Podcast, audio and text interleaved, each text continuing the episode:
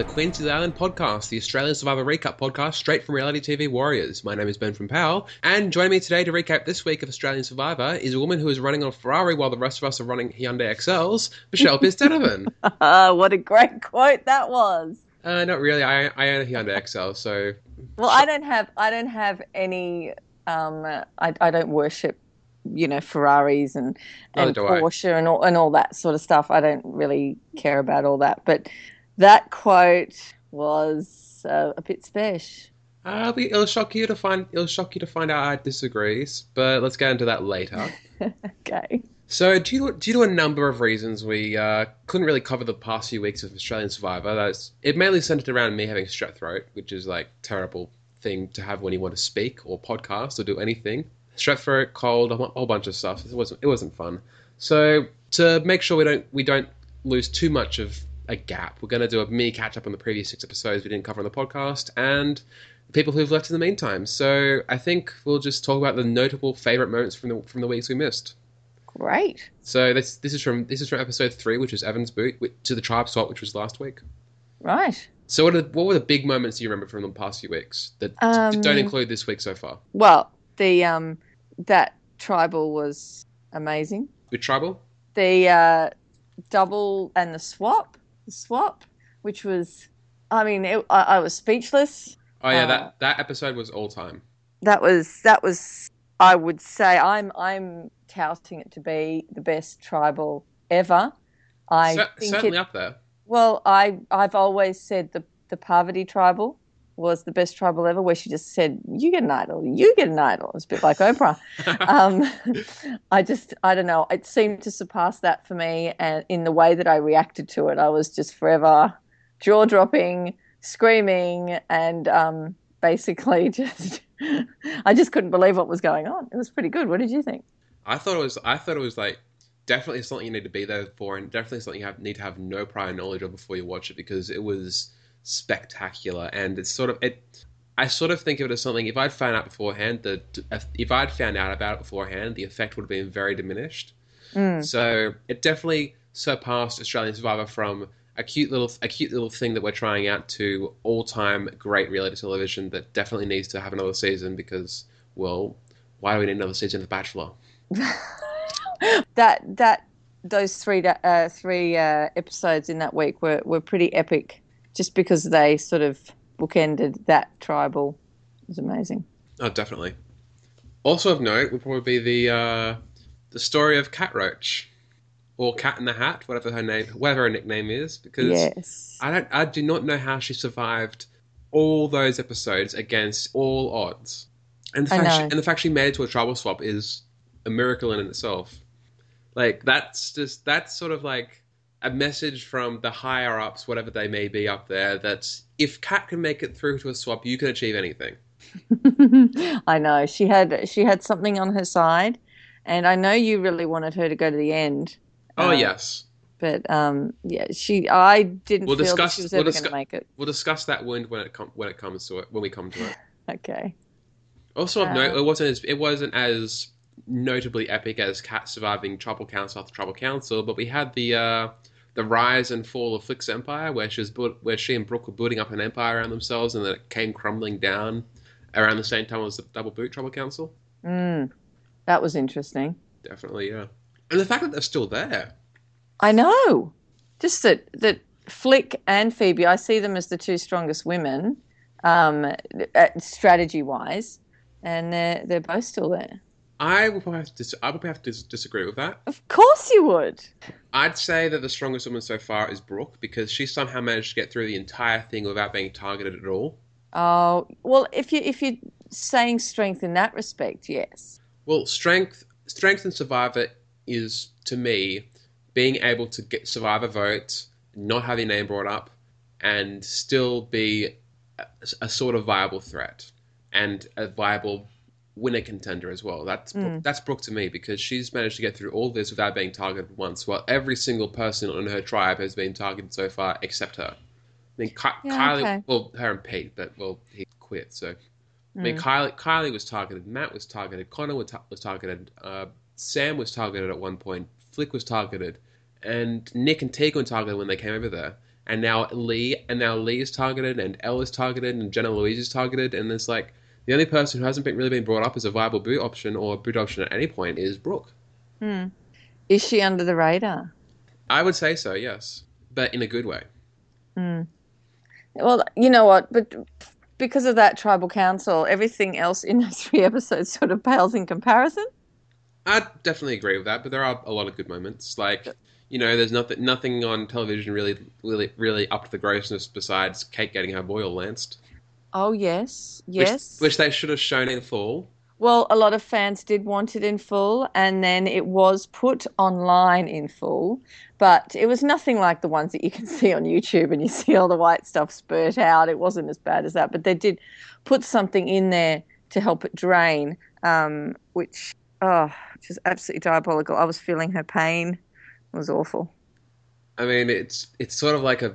I'm not one of those people who like frequent sites or videos where you get see, get to see boils on and zits being popped and lanced and all that sort of stuff. But it's sort of like seeing a big seeing a big thing full of pus and somebody getting drained of all the pus throughout for any means, whether it's like gi- a big old giant pop or squirt, or whether it's like subtly like putting a thing, getting a thing in there and drained safely. It's sort of like a bit of zen for me. You know what? It's really gross to watch, and you talking about it now makes me feel sick that I can watch this stuff, and you get a certain kind of satisfaction when it's done, and you feel better for the person.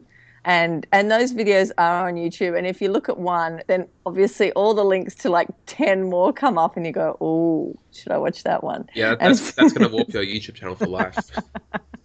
yeah, it's not good. the one the one I have seen, I've only seen like one popping video. One, I'll have to send you a. a No, whole don't you plethora. dare, Mich- don't you dare, Michelle. I'm already probably on like ten watch lists somewhere. I don't need to be any on anymore.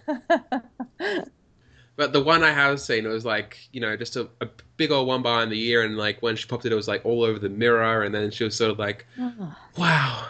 She was like, uh, it's acting like she just defeated the French or something. Wow. Oh, yuck. Yeah. And uh, so I think that's pretty much sums up sums up the uh, sums up the past two weeks as far as moments go. So let's get on the uh, the And then they swapped. Yeah. And they did the the final thing was the tribe swap, and they all smelt their buffs, and uh, yeah. Yeah, then let's, go on to the uh, the people who have left so far for good and for bad. So Sure. first up, we have Evan. In let's just do it, let's just keep it at ten words or less. So Evan, I can't even remember him. Who was Evan? uh, the drama teacher. yes, the one who thought he could act. Yes, he didn't act very well. Well, my thoughts on my thoughts on him. Uh, good riddance to bad rubbish. Well, there you go. Alright. So Peter in ten words or less. Peter. See, these are people that don't, it didn't really, you know, form a great impression with me. That's a lot more than ten words. Sorry. Uh, uh, I liked- not, I not a liked- good impression. I liked I liked him, but why was he out there? yeah. Okay. Next up, Barry. Barry, look, he was too diplomatic for his own good. That's 10 words or less. Yeah. Nice person, but didn't like him when didn't like him not playing ball. Exactly. And no one else did either. Yeah. Last up, we have Tegan. Tegan. Um, I think I actually there for me. surpri- surprisingly I, I can't I might actually, actually have to go to, over the ten word limit. Well, just a little bit. really, go for it. Like uh, well, not by I'm not gonna have like a paragraph about her, but she's very much an archetype of the of the bikini girl who works with a guy, gets swapped gets swap fucked, and then uh, tries to play the game. Well, actually, it does play the game, but according to the edit, she like picks up her edit picks up, and then she's immediately booted. She was like under the radar for like five episodes, and then she then her edit picked up, and then she got booted. That was pretty much taken. well, the edit pick, picked up because she was going to be booted, obviously. Exactly. Yeah. Although Modern Survivor doesn't even, doesn't really even really do that to some people anyway. They just like um they boot them without even giving them a confessional. Yes. Anyway, we've got a we've got a whole week of Australian Survivor to talk about, so let's go on to it. Let's go. Previously on Australian Survivor, three tribes became two. Old alliances were split in two, and old enemies were reunited. So we got a lovely scene of a whiny little baby screaming at Jenna Louise after five minutes. Wasn't that fun? Uh, Craig found the clue to the hidden immunity idol, and Kat turned on her old tribe mates. So who will be going home this week? I'm asking you a question. Who's going home this week? Who's going home this week? yeah, I'm joking. You wanted me to tell you. I'm You know joking. who's going. I'm joking. Uh, anyway, on the vow, we have uh, first up we have Craig, who uh, has some idol antics where he tries and fails to find the idol of the vow because of the clue. It says you need to be a high tide, and you know it's probably it's been, it's been, been so long since the idol's actually been hit on Val. It's probably like becoming part of the environment by now. No. Like the three eyed, like three eyed raven. Well, yeah, and and crabs probably dig it down even deeper than wherever it is. Oh, definitely. Um, what did annoy me with this episode is uh, Andrew just keeps talking about who the the four old Aganoa are and who's in his alliance, and how many times did we have to listen to him say that? Well, considering how the end of the week ended, I'd say enough. Too much. So, yeah, I definitely agree with that though. Enough, but too much anyway. But we also get a scene of Kate teaching Christy yoga, which yes, is pretty funny because she gets them falling over. Mm, that was interesting. Balance is hard in yoga. Yeah, Chris, Um, Christy's uh, using the opportunity to try and bond with the new tribe to survive. Just on the scene, it's a nice scene, but Christy's like me at yoga. I've tried doing those poses where you have to hold yourself off the ground with just your hands, and it's always the end of the exact same way. I can do it. I can imagine. like I can do a head I can do a headstand, but that's the extent of my yoga ability. That's funny. I don't think I can do a headstand. I can do a cartwheel. That's not yoga though.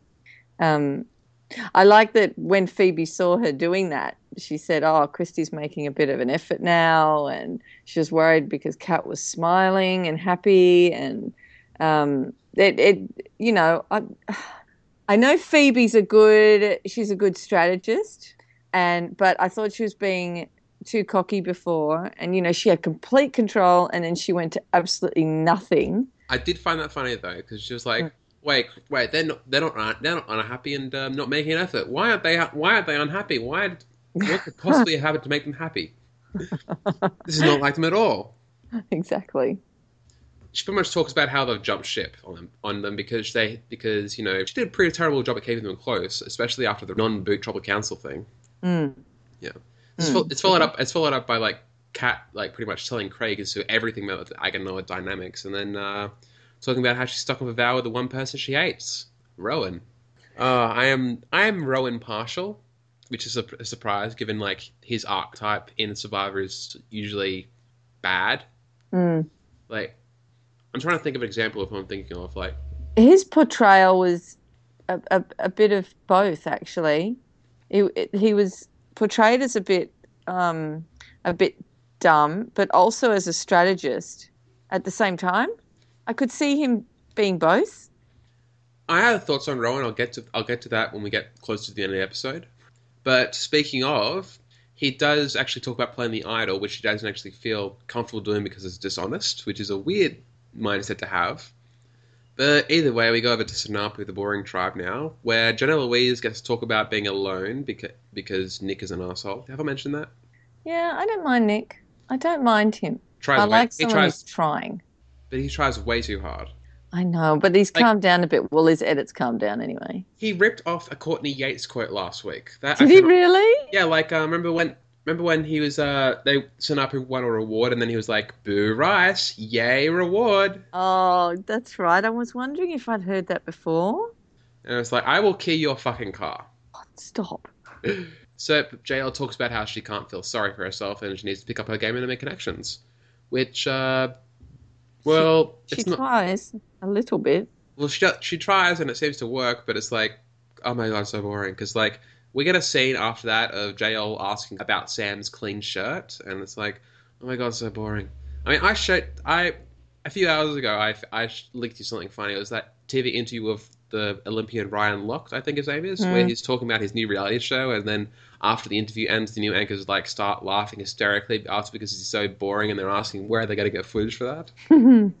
That's that's me with Sam, because like his only scene this episode was really like him talk him talking about how how his shirt shirt is clean now because he cleaned his shirt, and it's like oh my god, it's such scintillating television. you know what? He does a lot of uh, uh, physical stuff that we can look at and and you know is good, but to verbalize anything, he doesn't really. He doesn't talk, does he? Cute face, shame about the personality. Hmm. Not that he has a bad personality, it's just he has a boring personality. He's boring. He's so boring. God, he's so boring. There's, well, I don't. He just doesn't have anything to say for the edit, does he? That's that's my guess as well. Anyway, reward challenge where it's the classic mud challenge where everyone has to cover themselves in mud from a mud pit and scrape it off into a trough. The first tribe to fill their trough with mud wins reward, which is a jungle spa with showers, hot water, soap, toothpaste, razors, champagne, and cheese. And uh, funny thing about this is Flick acting as though like she's at, a, at the family reward and she's about to see her family. She's like going hysterical and almost crying over You know why? over She- razors. She wants and and cheese. I would I would do the whole thing just for cheese. Ah, fair enough. But uh, the, the nutritionist in me is thinking, uh, cheese and bubbly after weeks of nothing. Um, as Melisandre says on Game of Thrones, the night is going to be dark and full of terrors. Oh, that's a good one. For real though, that's like that's like those. I mean, you know, you know how you know how like there's occasional discussions on Survivor about like uh about how they have to shit in the ocean. you have Well- sworn so much on this podcast. God. Hey, if they don't if they don't censor shit on on Australian Survivor, it's not a Oh, swear. Jesus. I know they've said it. They've said it twice now. Yeah, like yeah, talk. They talk you know, they, they, if they the bathroom that night is going to be like, there's not going to be any floaters because it's going to be like, you know, in, in, in several hundred years, it's going to be diving diving down into the into where the ruins of Samoa once were, and then they're going to find these like calcified calcified rocks at the bottom of, of the uh, of the Upolu, Upolu beach. All right, let's talk about the challenge. Yes, it's always a, just- yeah. The challenge is it's, al- it's always a fun challenge no matter what because like Well, no, this is this changed. This is not like your normal normal US challenge for this because the US challenge you get to scrape your own mud off your own body. This one, everyone's scraping mud off your body. It got so highly inappropriate. Yeah, oh like, my it's lord. it's already fairly inappropriate like as it- as it starts because it's like you always you always get scenes people like just like spending spending all this time groping themselves before and afterwards. Mm. And then this time you have like extended scenes of them talking about how they're groping each other because like first you get Brooke or Elle getting groped by Nick who says and she says oh it's fine. Then Sa- Sa- then Sam saying Matt can grab his doodle if he wants and then Sue screaming breasts breasts at Christy I know, And and, then, and and then, then you see them, and they that you know what? The girls could do their own bits, but no, the boys the boys just did everywhere. Like I'm pretty sure that they, I'm pretty sure they would have been fine with that they would have said they were fine with that. Oh my god! Also, we also we get a pretty gratuitous shot of either Sam or Lee's VPL. oh really? Do you know what VPL is? Yes, I do. I am a girl. Oh, it means something different for guys. Oh, does it? Yeah. No, don't say it. Don't say it. Type it to me. I have to say it though. But then you have to edit it out. I'm not going to edit it out. What do you? No, don't say anything. Why, do I, why would I have to edit out visible penis line? Oh, really? Okay. What do you think it was? Well, with girls, it's not penis; it's Panty? panty line, isn't it? Yeah. Oh my gosh! I Can we w- stop talking about this? I wonder where your mind went. Anyway, uh, I don't Sina- know. Sinapu win because their people actually get mud in their hair, unlike Vow, who will have a commitment to fashion. And uh, Sinapu, yada yada yada. The tribe, the tribe enjoys a reward. They all get to scrub each other, shave, etc. Why didn't they rinse themselves in the ocean first before using up all that fresh water, getting the mud off? That was my question. I Uh, was did- thinking of water conservation for poor Samoa. Well, Well, I guess so. Yeah, I was about to. I was, I was about to ask. Did they have? Did it really say they have limited water? And I was like, oh, I guess for the environment. I guess. Hmm. Anyway, the scene's capped off by uh, Jenna Louise, like still wanting to shake things up on the tribe because of how confident and cocky they are. So she approaches Kylie at the reward, who's also on the bottom of the tribe, and throws her a lifeline without saying she's throwing her a lifeline. Like Kylie throws Jenna Louise a lifeline without saying she's throwing her a lifeline. Mm. And uh, it's with that Jenna Louise and it's with that Jenna Louise and Kylie broached the idea of getting Lee and Elle together and somehow getting Sam over and, and overthrowing the majority, Mm. Which I would I would sort of be for as long as Nick and Matt went first. But you know, then Brooke and then Brooke then they can join up with Brooke and Flick and and you know do their worst. Yeah. Meanwhile, over on the losing tribe, the Vow, which will be losing forever now, uh, the luscious blue turquoise waves of Samoa around the Vavau camp start to look like a Darwin River because of the scrubbing off of mud, according to Sue. yes. I've never been to Darwin, so I don't know what a Darwin River looks like, but yeah. It looked a bit like the Melbourne's Yarra, actually. Right, I don't know what that means. Didn't you go to Melbourne? You've been to Melbourne. The Yarra River. It's brown in Melbourne. Uh, whereabouts is the Yarra River? goes through Melbourne, like past the casino, all through that way. Like as in near the CBD, or Yeah. oh, okay, I might have been on the wrong side of Melbourne then. Okay. I was like North Melbourne around Brunswick. Right. No, you need to be in the city. Anyway, this is followed up by lovely discussions of uh, the girls talking about how there wasn't a part of their body that didn't have mud in it, literally everywhere. Hmm. I We'll just it. we'll leave we'll leave it at that. Anyway, in less disturbing news, Rowan tries to throw Kat under the bus to Connor and Andrew, who he thinks are out on the outs of the vow, but he doesn't realize they detest him, and also Kat is like five meters away. So Yeah, that's always interesting. Kat's always around. yeah, I don't know what's with everyone on this tribe plotting against people when they're like five meters away or within earshot, but it always makes for hilarious television. So keep on go- keep on doing that. I mean, it's really easy. Put you put your back to the ocean and see who's coming, or put your back to a wall or a rock face or whatever there is around. But no, they just go into the open somewhere. You can't put your back to the ocean. Like, what if um, what if having a discussion and then Honey Ryder comes out? That's that's right. I went with a James, I went with a James Bond reference. What James Bond movie is that? Honey Ryder, the first one, Doctor No. Oh my gosh, My you're God. going way back. My God, Michelle, I'm the I'm the 23 I'm the 23 year old here. I have seen every James Bond movie, but I, uh, yeah, I don't remember quotes from everything. Yeah, I, th- I, don't- I mean, I think generally that I think generally in Survivor you don't have to worry about Bond girls like sexually walk into alliance discussion, but who knows? You got oh, you can never be too careful. okay, I know who you're talking about now. I could see her walking out of the water. with the shells. Yes, yes. It's at this point Andrew's pretty awful because he's just like constantly talking about how stupid everyone else is and how he's the master manipulator. And it's not like once; it's like all the time. It's like Mhm. everything about him is like talking about how stupid everyone else is and how great he is and how he's pulling the strings and how he's the master survivor player. And it's like, bore off, please, bore off. After that, we get the a final Craig idol searching scene where he wants to search the idol, but he can't get away from camp. Like he, he could barely get away from camp to read the clues. So he suggests everyone to go on an island adventure around the island to like explore the island that they have never explored before to go look. So he has an excuse to go look for it, which everyone So- is. Why? What? I don't understand his thought processes there. Maybe Why, I don't don't, why don't you understand it? because he, what he wants everyone to look for the idol at the same time. He he's not he's not saying everyone should look for the island. He's saying they should explore the they should explore the island because there are a bunch of people who like always hang around the shelter. Hmm. But then, I mean, he can't actually get the idol then. So why go out as a group if you can't actually go and search for the idol with the group? No, but he, here's here's here's the here's here's my thing behind that. Like you go out you go out on a hike, you're going out on a hike around the island, and then it's like, and then when you get near where you want to be near, you're like, oh oh guys, you go on ahead, I'm gonna take a dump, and then you go search for the idol, and because you haven't been eating for like five Mm. weeks or however long, you can like take however long you want, nobody will judge you. Maybe it seemed it just seemed a bit sketchy. Made perfect sense to me. Hmm. Either way, he doesn't end up finding it because he looks at the wrong tree. Womp womp. Yeah. Anyway, immunity challenge. It's a Survivor classic called Basket Brawl, which is a uh, one where three tribe members fight over a ball and they try to score a basket in the water. The first tri- the first tribe to score three wins immunity. I actually called it brutal basketball. It was just all on for young and old. Any any challenge with brawl in its name is going to be a is going to be a show. Th- that actually, the challenge actually took over an hour.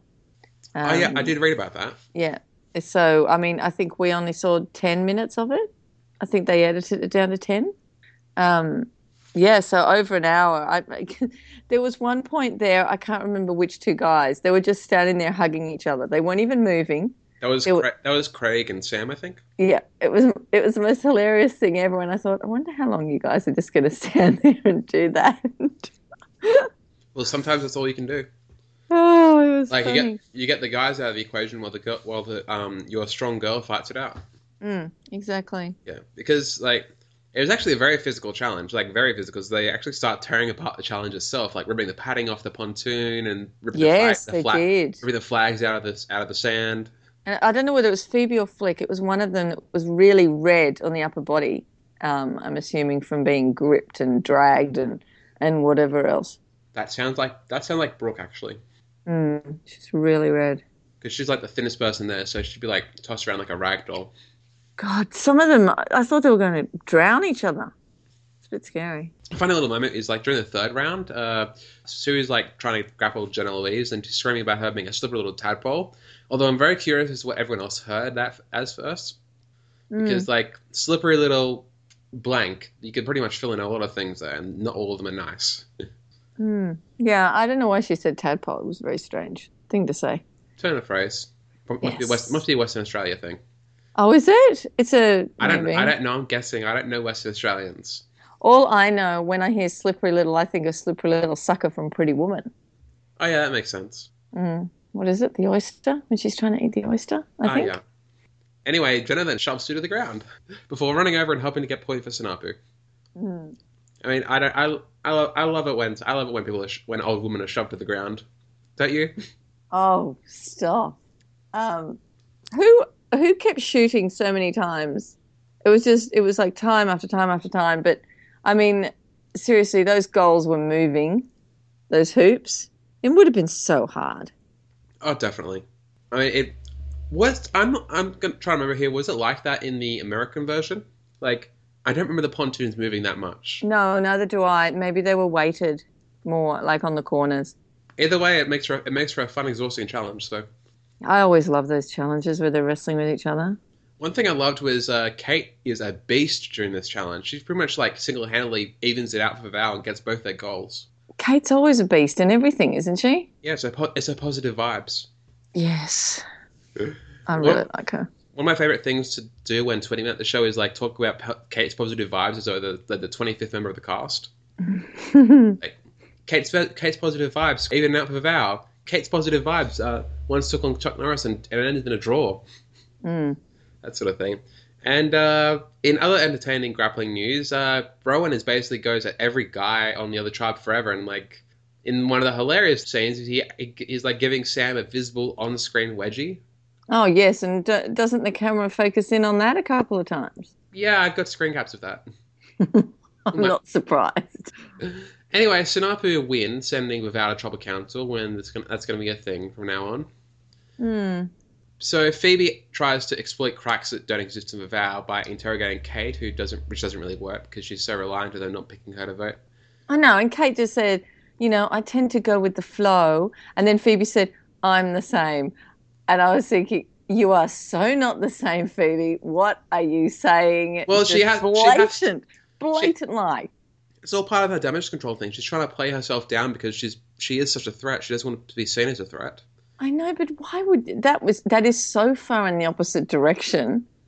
Like all I she, mean, like I think I think her modus operandi at this point is trying to discredit everything Kat's saying Mm. because Kat's saying she, she and Rowan are calling the shots. So she's like, I'm not calling the shots. I'm just a I'm just a normal I'm just a normal docile woman or whatever. Yeah, right. And uh, that's followed up by Sue abruptly interrogating Rowan as to whether Aganoa has an idol, and he pretty much caves like that. Mm. Like that was hilariously bad. Either, either that or it's Sue actually interrogated for like 45 minutes and he eventually caved after crying for hours. I don't know. Mm. Either Mhm. option, either option is funny. Either Rowan, Rowan is either Rowan is a terrible liar, which he admits he is, or Sue's an excellent interrogator. He does things with his eyes. You you can tell when he's lying just with his eyes. I don't know whether I- you noticed that. You He has he has expressive eyes. He's a, he's crazy eyed. he does. He does. I love that. Um, before they go into tribal council, there's the uh, visual of a snake in the grass. Those are those are always fun. yeah.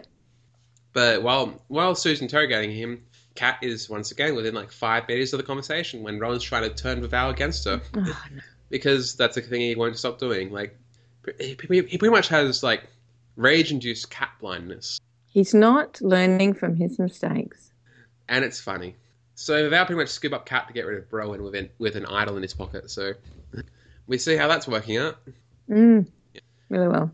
So the Vavau core then are like they're also a bit put off by how quickly Kat flipped on her tribe and discussed whether or not she'd be worth getting rid of as well, which is like, no, don't do that. She's literally flipping to your side. She's literally carry- carrying your family on her back. Hmm. That, that sort of thing. It's also after this we find out that Kat, Kat and Christy are actually in an alliance and been, been in one since the, since like really early on, Yeah. and they're actually both burning out Rowan tonight, which Kat is, you know, she's slightly pleased over. Just just ever so slightly. Uh, we've got more on that later. So Phoebe has tried to actually get the get the idol from Rowan so she can play it because she's convinced that she's being voted out and she doesn't play the idol, she'll be going home. Mm. I had no feelings at that point as to who was going to go. I knew it was going to be Rowan 100% because like he's been shat on so much by that episode. Like like Sue owned him, Andrew owned him, Kat owned him. Everyone's been owning him left and right, and center. So I didn't think he'd give away the idol. Well, I didn't think so either. I just was not sure how that was going to end. Phoebe must have made him feel so guilty. He pretty much does like consider giving her the idol, but only if they can get Christy to vote for Sue. And uh, lots of people's names being thrown around. That's the, that's the fun part about this tribe. Yeah. Yeah, she runs to Kat and Christy before Tribal Council and tries to get them to vote for Sue, which is, you know, it's pretty much left open ended. Like, I don't really think it's pretty obvious that Sue's not going home, so it's just like, which, oh, which of Aganoa is going home? Anyway, we do finally get to Tribal Council. Not, not really much happens there. It's yada yada yada. Aganoa in the minority. Vavau deciding who goes home. Yada yada yada. And I wonder. Fi- quick question. I wonder if they get told where to sit. Yeah, because they were specifically I'm, I'm, in their old tribes with this tribal council. Yeah, I'm pretty sure they do. Yeah, they don't go to like sit wherever they want. Every time that like they're like standing in a line or doing something that seems too organized to be real, it's definitely it's it's producers doing. Yeah, it, it was very organized. So yada yada yada, Aganoa are in the minority. Val's just deciding to turn home, and then Phoebe shades Andrew for conning something down to her for playing their game or something. It's really awful and it makes me really. It makes me like really wish that like that Andrew would actually go home right away which you know won't happen for a while, unfortunately. Mm.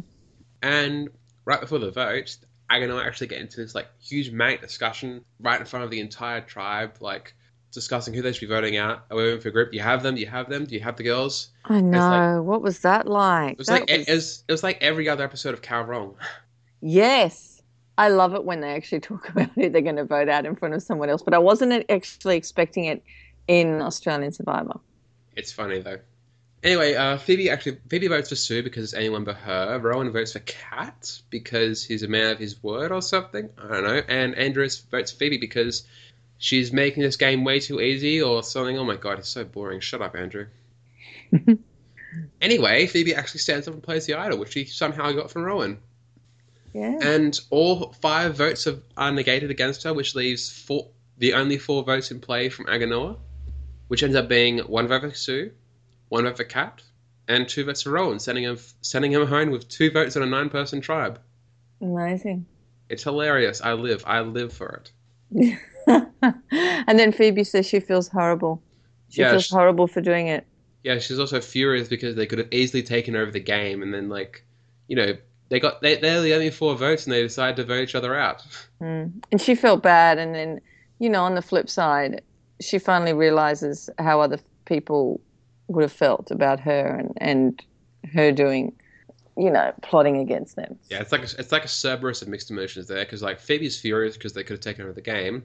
Christy actually looks shocked for some reason, even though she was one of the two votes. Mm. And Kat can't for one second hide the fact she's gloating like mm. majorly. It's mm-hmm. it's hilarious. It's funny. So now Rohan's gone. What Rohan, who I keep on calling Rowan for some reason, or the, the other way around, Rowan, who I keep on calling Rohan. Oh, what do you think? Of, what what do we think of Rowan? As I said, he strikes me as look, he tries to strategize, but I don't think he has enough um, knowledge or experience as a base for his strategies. I think he, I think he kind of does, but he's just like very bad at keeping it down. Well, he doesn't know how to do it. Then he, he does know how to do it. He's just like he's very high. It's very bad at keeping it on the level. Because like honestly, as a whole, he's a lot better than I thought he'd be. Because like when I think of model, male model, and survivor, like occasionally we get like the Drew Christys who are so up themselves and their downfall is hilarious, but like more often than not, we get like the Carters who are so boring and subservient and always answer to other people who are who are higher than them in the hierarchy and never think for themselves. But like Rowan actually had like like aside from having this manic streak to him because like he has crazy eyes, he has crazy eyes every other episode he like he also got involved with a lot of good characters, like both his allies with Phoebe and enemies with Kat. Mm. So like, and the fact that his his exit was a blunder for the ages doesn't hurt as well. He got a, he got lucky with his allies straight off the bat. Yeah. Anyway, so up next, uh, Phoebe comes back from Tribal Council, having not seen Crass, Christy, and Kat flipping for some reason, while Craig is simultaneously assuring her that she did the right thing and fan, and also fangirling her, her over the amazing play she did, which is like all the right things to be doing. And I'm probably, probably if I was there, I'd probably be doing the same thing. I mean, as long as I wasn't one being voted out, but yeah. Mm, maybe. I don't think I would, but yeah. Yeah, well, I'm a 23. I'm 23. I'm a 23 year old gay boy, so Yeah. Okay. Craig is my Craig is my surrogate, only older. Next morning, Andrew is once again gloating about how he's, how he's so great and how he has all the power and how he's perfect player and, player and everyone else are idiots and all that annoying, boring stuff nobody likes to watch and everybody hates about the show, but whatever. and he has a Ferrari in his brain, Uh, and everyone else is driving a Hyundai Excel. yawn. Nobody. Oh, joy. Nobody has ever made a quote about how they're better than everyone else before, especially in Survivor. You're breaching such new ground, Andrew. Oh, and I don't know which episode he said it in, but he said, and you know, my life, my job is about lying and cheating and and all this uh, to people, and and and I was thinking, you do have to go to back to work after this. You know, you do need your job, don't you? Yeah, some people like, some people like, some people advertise themselves too much for Survivor. Like, Coach talking about how he screwed over his employers one time in, I think it was Tocantins or something, and it's like, yeah, sure, try, good luck going back to work with that. Yes. I mean, there are certain things that I am good at, but I wouldn't profess them on national television Exactly. when it might affect your job prospects. Hmm. Meanwhile, Craig is once again searching for the idol in what actually might turn out to be the wrong tree. Also, meanwhile, Kat is ecstatic that Rowan is finally gone and uh, decides to track Phoebe down. And rather than consoling her, she ends up sitting next to her and talking about what a horrible person Rowan was and how glad she is that he's gone. I know, straight to Phoebe. I know, it's Oh. amazing. That's why I love Kat. Why? I mean, No she- social grace whatsoever. but didn't she know they were sort of in a, a little alliance, or did I'm she just have sure- no idea? I'm pretty sure she did know. Oh, I'm pretty sure that's why she was gloating to her. oh dear. I mean, it wasn't Kat that was on the bottom at the time, it was Phoebe that was on the bottom at the time. Hmm. I just don't know why you do it. I mean, if you want to try and get further and you need as many alliances as possible, you don't go and tell the person who was quite happy with their partner that Well, to be fair, like Phoebe was doing sort of the exact same thing a few weeks ago. Oh yeah, of course. But Kat was on the bottom, and she's still on the bottom, and she needs she needs Phoebe, and then she goes and does that. It's not. There's not a lot of forethought in a lot of these people. It's funny though. Like I don't like thinking about how this is going to affect the game. I just think about is this funny? Is it enjoyable? Yes, I live. Of course. So after that, Phoebe goes idol searching in the place where she thought Craig was coming out of, and she eventually actually does find the idol without a clue. So good on good on her. She's found she's found two idol, two idols so far. Anyway, well, well, most of Val are asking about basically like moaning about how they how they're going to overcome Sanapu and the physical challenges. Andrew basically says, "Oh, the challenges get in the get in the way of real Survivor." And he thinks that once again he's hot shit, and everyone and everyone else is nobody compared to him. And it's like yawn. Give us something new, Andrew. You've been saying this for the last five episodes. It's like, child, know your place. Ugh. And comparatively, not not much actually happens on Sanapu because like we get this big long scene of Sanapu being great at everything and how they all love each other and they're all mates and they're all sexy and yawn boring. Lee likes looking at all his new tribe mates. Mm. Like I said, boring. But we do get a, one scene of Lee and Elle, however, contemplating their position on the tribe and deciding to build relationships to help themselves throughout the game, which I hope speaks. I hope speaks well for Jenna Louise, because she was the one talking about last episode about how they need to do that sort of thing now. So cool. We'll see.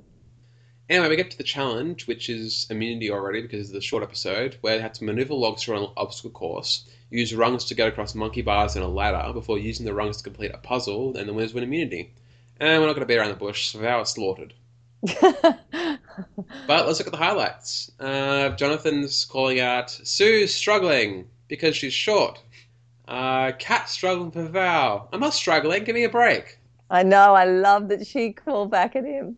From what I've heard, uh, pe- people actually do that a lot in the American Survivor that just never makes it to air. Really? Well, apparently they did, they did it a lot in Nicaragua. Like from I think uh, Jill's Jill did an interview where she mentioned that. So they want they want it to seem like Everyone- everyone's very nice and and def- and defers to Pro as the ultimate master survivor and his words God or whatever.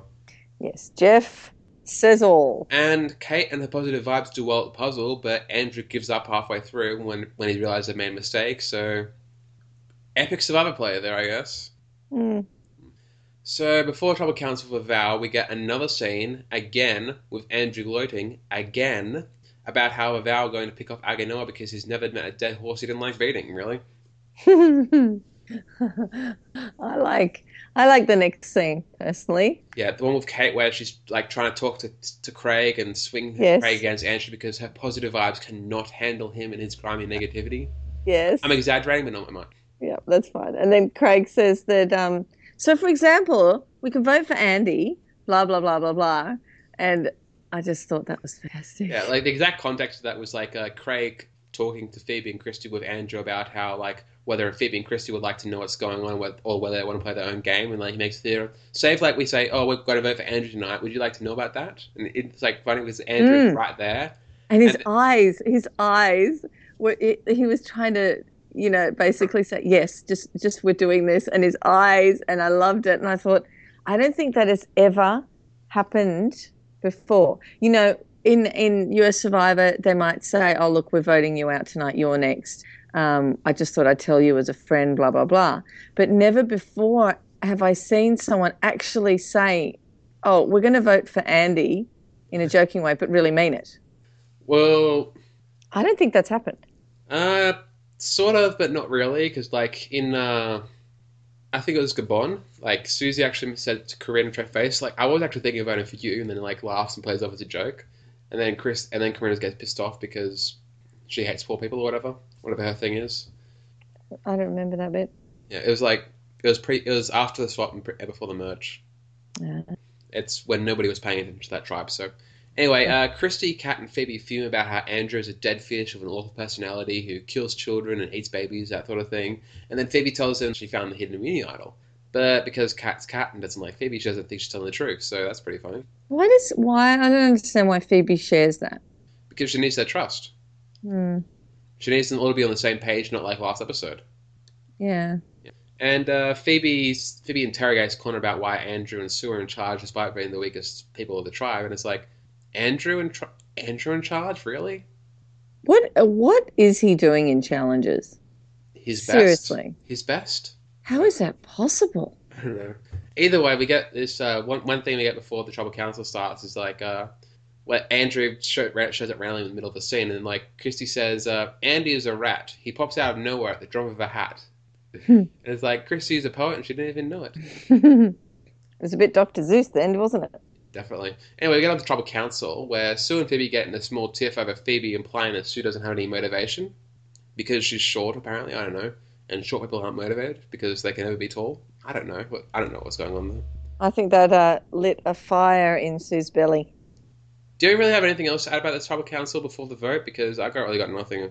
No, only that um, uh, Kat saying that she was loyal to Vavau, and then Phoebe's eyes, and um, yeah, and then Kat's smile.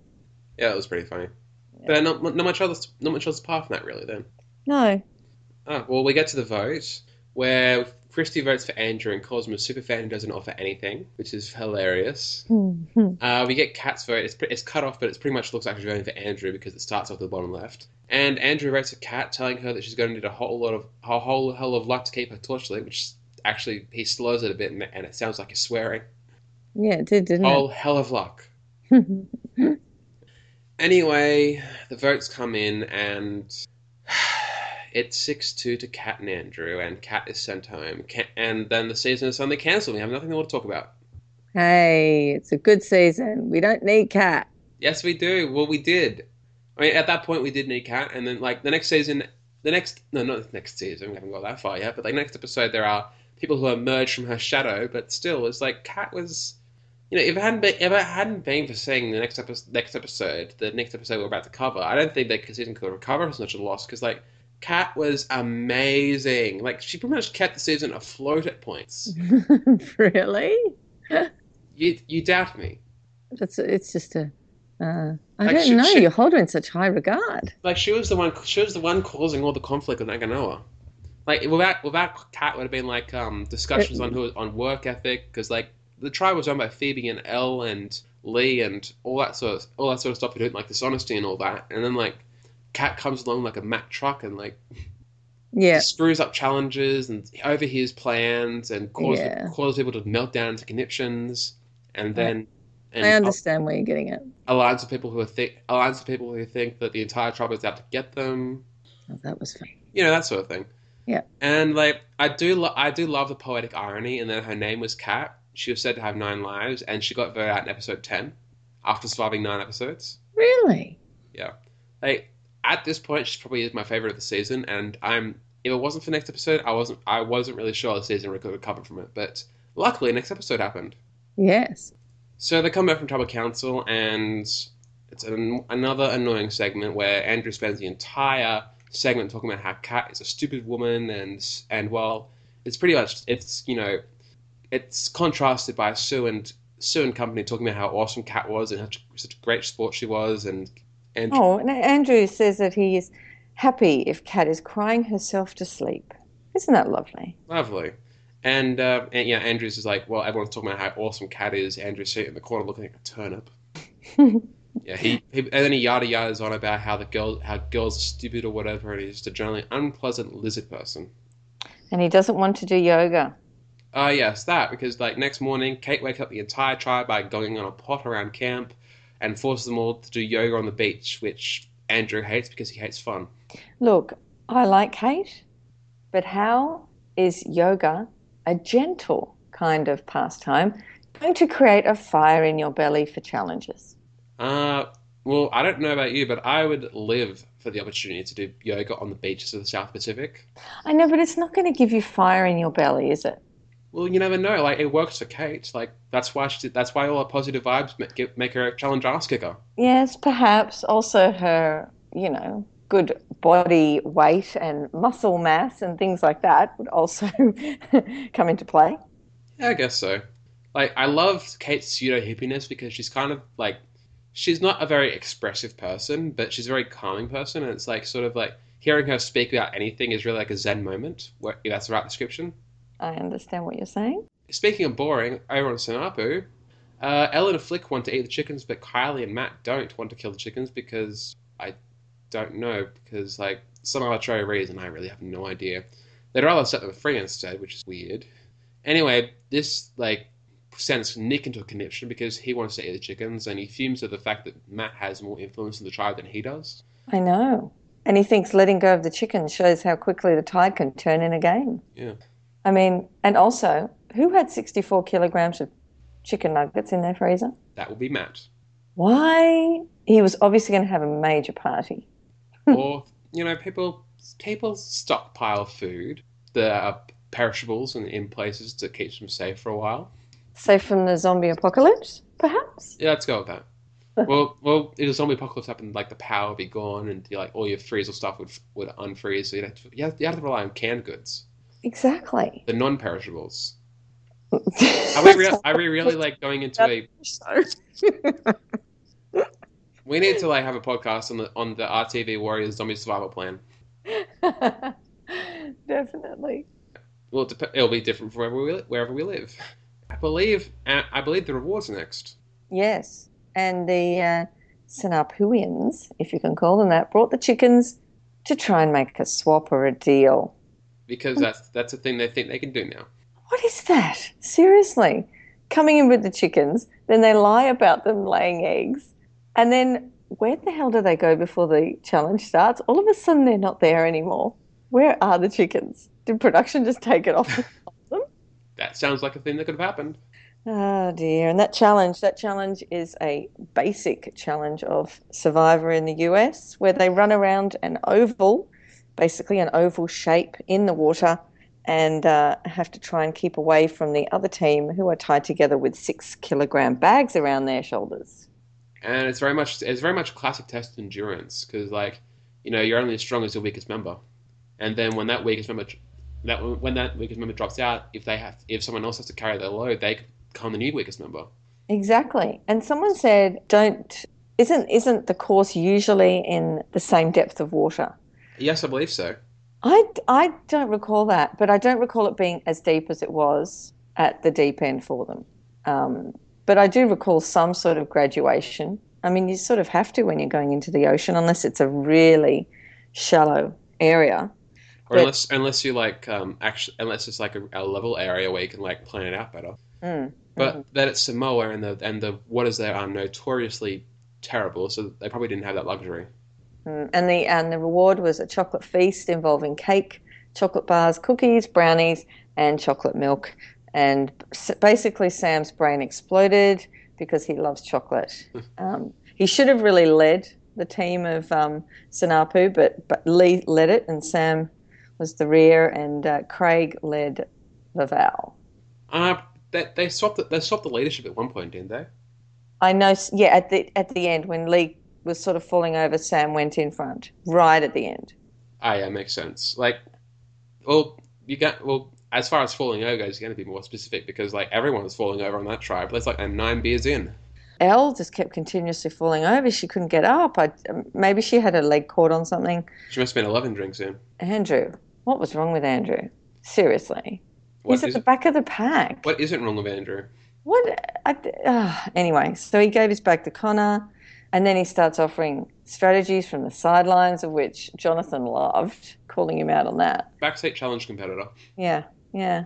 And then uh, Brooke fell out for Sanapu, gave her back to Sam. Nick fell out, gave back to Sam. In the end, Sam's carrying 24 kilos. And Lee has 18. And that's that's the point where they pretty much like sprint and, and it's game over for that point, right? Yeah, because there's five left on Vavau. Um, Lee fell down. Sam went in front. Yeah, he had he had like all the all the bags around his throat. And it was like it looked like it was about to go the way of David Carradine. Well, he kept, he kept falling over, and just Sam wanted that chocolate. He was running so fast, and Yes. he, he looked back, and I think he was feeling, "Oh, come on, come on, Lee, get up, get up." And poor Lee. Yeah, they eventually win though. Sanapu win. yeah, it was good. Good try, even though we're tired of Sanapu winning at this point. I know, but they're obviously good. I don't know what it is about them. Well, they have they have all the the hand selected challenge beasts, and Vavau are ten what's left. Mm. So they go off and eat all this chocolate, and Yeah, they go they, they go crazy over the chocolate reward. Like Sam said, it's the happiest he's ever been on Survivor, or happiest he's ever been ever, I think. And we actually we also got a scene of we got a, also got a uh, scene of Matt sculling an entire jug of chocolate milk, I Which- know which like five seconds later, as, as per the show, like wreaks havoc on his digestion. he laid down and, and he was in a chocolate coma, basically. Yeah, I've done that before, sculling an entire thing of chocolate milk, and it's like not fun. Why did you do it? I was hungry. You'll think I- better of it next time. Well, I, a I was hungry. B I'd forgotten I'd, I'd already drunk like a liter a liter of milk beforehand anyway. So I was like, then I had like three liters of chocolate milk, three liters of chocolate milk in me. And let me tell you, being on the verge of about to vomit, but not getting there because you don't want to vomit, and then having to wait for wait for it to go down before you actually are sick, not fun. Not fun, not fun at all. It'd probably taste the same coming up as going down after, you know, if you vomit it, you know, quite quickly afterwards. I didn't intend to try. Anyway, the uh, the tribe finally released chickens, which but they keep Chester, who is Matt's number one gal, with, because uh, good on him for finally remembering that chickens are female. Yeah. And that's it for Sanapu because they're boring. Next, Vavau are sick of losing, except for Andrew, who wants to go to Tribal Council to play Survivor because he's. Ugh. Anyway, the uh, the girls of the tribe, Sansu, go sea slug hunting, which Phoebe and Christy use as an opportunity to ask Kate about Andrew, who is continuously pissed off by Andrew being a lazy and terrible at challenges, and she's sick of the loyalty card being played whenever the discuss- whenever he comes up as a dis- as an option, and she wants Andrew gone even more than the Aganoa girls do. So it's so annoying. But we're, we're gonna wait. We're gonna wait a while for those chickens to come home to roost. So we might. Next, we have the challenge for immunity, and it's got four a man and a woman on each tribe. They have to hold a long rope and a basket where the other team mates are throwing coconuts into the opposing team basket to see which basket will be left up in the air the longest, and that team, that tribe wins immunity. Um, so they for Sanapu they put on Flick and Sam, and for Vavau they put on Sue and Craig. And basically, it's a free for all, and they go for the men first. So they go for Sam Yeah. and Craig it's, first. it's pretty much. A, it's pretty much a. Uh, it's pretty much a showcase of how awesome Craig and Sue are. Basically, yeah. I mean, they held so much up there. I mean, Craig went down first, and then consequently Sam. And if Andrew would have actually run for coconuts and put them in the baskets, we could have had a chance. Yeah, I love. Flick to go down before Sue. I love that it was like a showcase of man. Andrew is terrible at challenges. I mean, eh, what is it, has he got problem knees or ankles? He was limping at one point. If you'd shown me that challenge independently, I would have like assumed that Andrew was throwing it. Well, he was bent over when he was walking. I don't, I don't get it. He didn't have to run a marathon. I, I, I don't understand it. But then, um, I love how Craig was was helping Sue by saying, "Dig deep, dig it, Susie Q, dig deep," and um, that is such an American saying for Survivor. I wonder if we had an Aussie equivalent that they could say instead of "dig deep." On you, mate. Yeah, probably. I don't know. It just- it is I, don't, so I, don't, I, don't, I don't pay attention to slang around here, so and I watch a lot of American TV, so shrug. It, that was an incredible effort by Sue. Yeah. Basically, basically the only really thing I have to say here, besides Craig and Andrew, Craig and Sue are awesome, is Andrew sucked. So And that's it. they do- they get they get rid of they get rid of Sam, but Flick stays up, and Sanapu win immunity. Yeah, And this is sending Vavau to the Tribal Council for the third time in a row. it's a bit boring. Yeah, at this point, yeah, we really need to see Sanapu lose somehow. Mm. They all they all basically spend the, the pre-tribal Council thing congratulating Sue for her epic challenge performance before deciding it's Christy who's going home, really. And then Andrew spends a whole bunch of time complaining about Kate because he's awful. Like he spends lot, so much time complaining about her. It's, it's annoying. Mm. So Phoebe and Christy try to turn Craig against Andrew since they already have Kate on their side, while Phoebe later wants Andrew to go home with the numbers rather than be, rather than because of the idol, because it would give them security in the game. So Kate then approaches Craig later on and tries to convince him that Andrew is terrible and brings nothing to the try, which I'm like, you go, girl. And Craig, Craig is happy both ways, but like Kate basically threatens to leave the alliance if Andrew's in there one more day, which I which I approve of. I live, I'm living. More people should more people should do that in Survivor. Like um, just like put their foot down. No, you either get rid of this person or I leave. yeah, Yeah, I don't and- think they want to do that though. Yeah, Andrew then like later plans with Christy and Phoebe to get rid of Kate for being wishy-washy, which you know is so last minute. It has no potential of working at all, but it's scary that it feels like it. At the time, it felt pretty scary that it felt like it might work. I don't think they were believing him. Yeah, definitely not. Really? Especially after Tribal Council. Exactly. Um, And what I did like in in a whole lot of all the you know running around talking to everybody when uh, Christy and Phoebe were out talking to Craig, Craig actually said the line, "The song is getting sung." So I thought, oh, okay, the fat lady's singing. That means Andrew may go home. it's interesting. It's an interesting way of phrasing things. It's very dramatic. It's very dramatic in, in its execution, in the way of like how it's phrased. But it's like it could mean many things. So I like the way I like it. It's very. It has a, a flair for the dramatic. Mm, and he said it so underhandedly. It was if you didn't, if you weren't listening properly, you would you would have missed it. Yeah, exactly. Favorite thing is uh, how it, the whole thing ends with Andrew going, "Tonight is going to be an absolutely scintillating Survivor blindside," and it's like you don't say. No, no. I think advertising they're giving away too much. I Um, mean, if if if, if it had been Kate who have gone, it probably would have been a blindside. But Andrew was good as well. mm, Anyway, at Tribal Council, we get uh, Jonathan heaping praise on the, on the right people because, like, Jonathan was like, Craig, you're a man among men when it comes to holding weight, Craig. And then Craig's like, Aw, Jonathan, you're gonna make me blush. I love, I love that he does that. It's very, it's very, um, Jonathan's like, I'm not sure if it's intentional, but I, I've seen social media. I think Jonathan does like, Jonathan is to Craig as insert alpha male here is to Jeff Probst. Like Jonathan does heap a lot of praise on him. It's like it's, it's fun to see, and it's also fun to see like Craig res- Craig responding of like this hyper effeminate sort of thing. Like um when it when back back last week when they were doing the weight holding challenge, like Craig was like um well Jonathan was like Craig has not moved one bit. He is a monster in this challenge. And then he's like, thanks, Jonathan. I love I love it. I love a lot of things in the show, but I especially love that. And then Jonathan also goes to Sue that tells Sue that she's a force to be reckoned with, and then Sue's like, "I know that." like- Just as an older woman would say. So then Andrew talks about how they could have landed a few more coconuts, And then, in amazing work of editing, it, it immediately slam cuts to Kate sitting there after she spent the entire day talking about how it's useless and challenges and didn't get a single coconut in. I loved it. I, I say love a lot. I should be.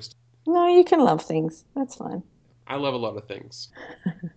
take that, how, take that how you will. Anyway, Kate says that she's voting for the best for her tribe, and she's also voting with her head, her heart, and her guts every time.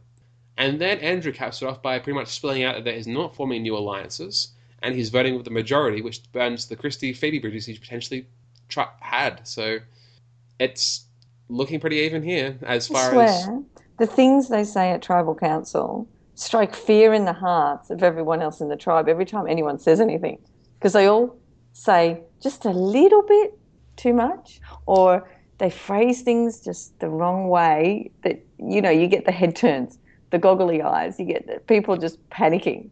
the only time I really think that that was like an ac- that actually accurately happened was in uh, the second episode of Kaoh Rong when uh, Jennifer tried to be like all subtle and like say, um, "Oh, you never know what's going to happen. I mean, people have come up to me and said things," and then it just sort of spiraled out of control. Mm. That sort of thing. The only time I really think that's had any actual weight on anything. I Oh, think, yeah, I think, weight, I think yeah. everything. I think everything else has been for dramatic, dramatic, dramatic flair. Yeah, It's like, uh, you know, you always know that shots, like reaction shots and stuff, are taken for different type of councils or different times, and not actually, usually not at the same time. So, yeah, I know that. Yeah. Yeah. so we get to the we get to the shockingly even votes where Kate votes for Andrew, saying she needs to do what's best for the tribe. Andrew votes for Christie and says that he's sorry he couldn't keep his end of the deal. And the votes come in where it's revealed that in a close four to three vote, Andrew is leaving over Christie because Andrew, Sue, and Connor vote for Christie, with Kate and Craig flipping on them to vote out Andrew. Interesting. Which and and my thoughts is uh, so long, farewell, da da da da da goodbye. Goodbye, goodbye, goodbye, goodbye, goodbye, goodbye, goodbye. And now we have Sound of Music made its way into the podcast. Yes, 'cause we're so we're so good at we're so good at the frame of reference here. Anyway, he uh, my thoughts on him really he didn't he literally didn't offer anything new. He's like the same brand of boring arsehole who thinks he's controlling everything and tells everyone he thinks he's controlling everything. He he they appear all the time in American Survivor, but the only thing he really added was he was terrible at challenges as well, and he also liked demeaning women. So So arrogant. Amazing. Yeah, there was this interview he did like a day or so after the episode aired where he was like, he pretty much tried to frame it as though he was playing a character. But, you know, that's the sort of response that you give when you came off terribly on a show and you're trying to save face. Actually, you know what? Oh, it was pantomime. I was just playing a character. I was just doing this. You can play a character to your tribe mates, but you can't. You don't need to play a character when you're just talking to the camera when you're by yourself. I, So- think it's, I think it's more the opposite, actually. Like, people are more inclined to play a character to the camera and then just be just Really? be, just be boring, boring and normal around their tribe mates. Because, like, if you good, if you give good talking head, you're more likely to get more screen time. Yeah, but you don't need the screen time. You just need to get to the end, and to get to the end is Yeah, the way you act with your tribe mates. Well, like to be fair, does like as much as I love her, does anyone remember? Does do you, do you know who got who, do you know who got to the end? Sierra. Yeah, I know Sierra. C I E R A. I know. She was a pretty bland individual. Wrong Sierra. Which Sierra? Worlds apart Sierra. So there's another Sierra. No, you see, I don't remember that Sierra. Exactly. What did Exactly. she look like? Exactly. She was uh, she was the, she was the long she was the Blonde. t- tall long, tall leggy blonde on the. Yes. Okay, now I remember her. Yeah, she was very bland. I mean, I personally like her because she's a very she, she's like a very nice person who is given a really shit hand, and she almost she really almost won the season. But like, she was never the person to go to after outside of a few episodes. She was never the person to go to for talking head. It doesn't matter if you get to the end. If you give good talking head and if you give good TV, if you do that and you're somehow relevant to proceedings, you'll get a good character edit. And like, Andrew sort of chomped down on that by being a, an annoying asshole. And like, whether that was an intention, uh, whether that was his intention to be an annoying asshole character, or it was just him being an annoying asshole, I I leaned towards the latter because it seemed the response seemed more like someone who didn't like how it came off and tried to play into it to save face. But I mean, uh, you know how you're going to get a reaction to what he said. I mean, you can't Yeah, say like- the Ferrari Hyundai Excel quote without, you know, getting this backlash from the public. Yeah, but if- like, You've got to expect that. He's got to expect that. yes, but like, remember, you know all those online polls, right? Like the the one on the, on the main website, the one on Inside Survivor, all those. Mm. Well, he he he or someone he knows actually like actually had like a bot like rigging it for him, so he was like constantly voting for him and, and soaring him to the top of the top of the polls. Even though like I don't think there was anybody who was ever a fan of him ever. Like you know, Kylie was getting votes, Christy got votes last week. It's sort of like these people, these people make sense getting votes, and then Andrew got like fifty percent of the vote when he he wasn't even in the episode. I know. I was very surprised that that Like- was happening. It, it just like not like you know none of this is matching up. Like like he said, bing bing bing bing bing bing alarm bells. None of it matching up. Mm. So, and let's talk on Andrew because I don't want to discuss him anymore. I hope that shot of Christy smiling and waving to the camera in her vote for him haunts him in his dreams for the rest of his life. Next week on Survivor, Craig is looking for the idol, but Phoebe already has it and is ready to make a big move. Hasn't Uh, she made lots of big moves? Yeah, another. Sort of. Why can't we have more? Okay, Yeah. let's go. All right, so that's pretty much that's pretty much all of Survivor this week. But we do have uh, a few more things to discuss. So we're down to fifteen people left, right? Uh, 15? 1, 2, 3, 4, 7. Yes, 15. So we should we should pretty accurately be able to summer be able to pick out a winner right now. I think we should. Really?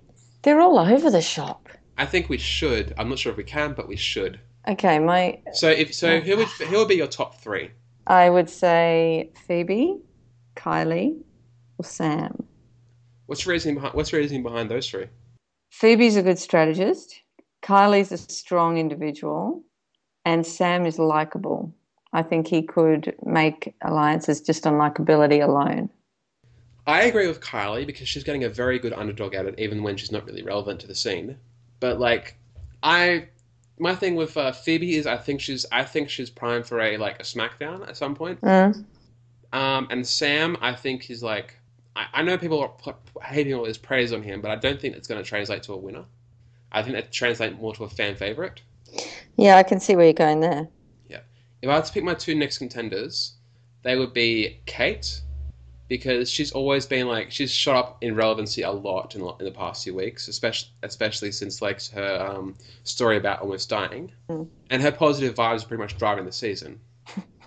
and for my third pick, I probably say uh, Jenna Louise because she's much like much like Kate, she's always relevant even when she doesn't need to be. Like up until I'd say last episode, she's had a confessional every single episode Yes. which is shock, which is a shocking statistic considering she's like, it's always like either narration or summarizing what's been happening, and it's like she's always in the picture, even if even if you don't really notice it, she's she's there, but she's not like, she's not the star of the scene, but she's always there, and she's like, especially recently, recently after getting after getting swapped over to the tribe to get to get screwed over, she's been picked up in irrelevancy heaps.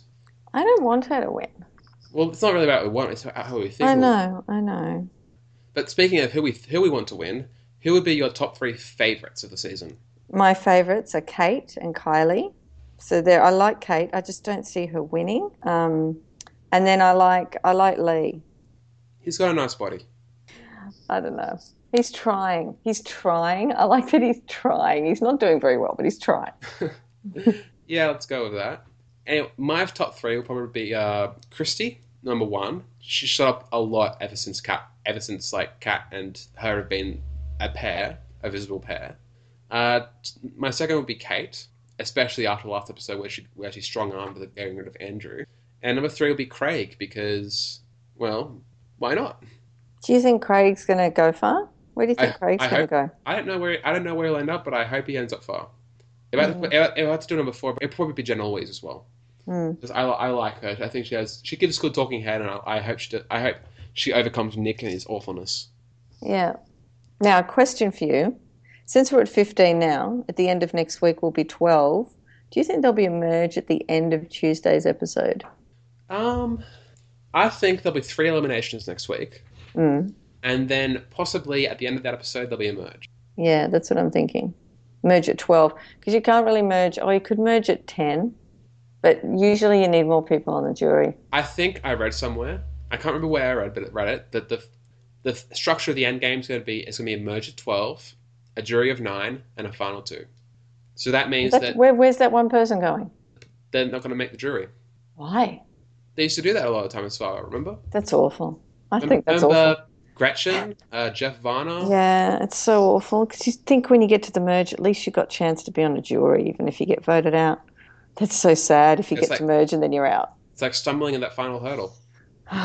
So I, I think next week we'll have three eliminations, possibly a tribe stop in there, depending on how things go, and then they'll merge it. Tw- they'll merge either at the end of the episode or at the start of the next week. yeah, and they'll have it as the commercial. Watch the merge, blah blah blah. Or and I, and depending on how it goes, if like the, if they do it at the start of the next week, they'll either have an episode dedicated to the merge, and then the the final pre pre jury elimination, and then the first juror, or they'll just or they'll do the or they'll do two jurors in the, in that week. However they do it, Hmm. Interesting. I think we discussed everything that is discussed about this week. I think so too. Yeah. Okay. So well, that's it. That's it from us here at Queens of the Island podcast. Join us next week as we break down the next three episodes of Australian Survivor. If you have anything you'd like us to cover next week on the podcast, feel free to contact us via our Facebook page, Reality TV Warriors, our Twitter page, RTV Warriors, or contact either of us via our own Twitter accounts, Bear333333, and Inquan Y. Until next week, see you then. Bye. At the price I'm paying for this stock, Mr. Morse, you are going to be a very rich man. I'm rich enough. I just want to head my shipyard. Slippery little suckers.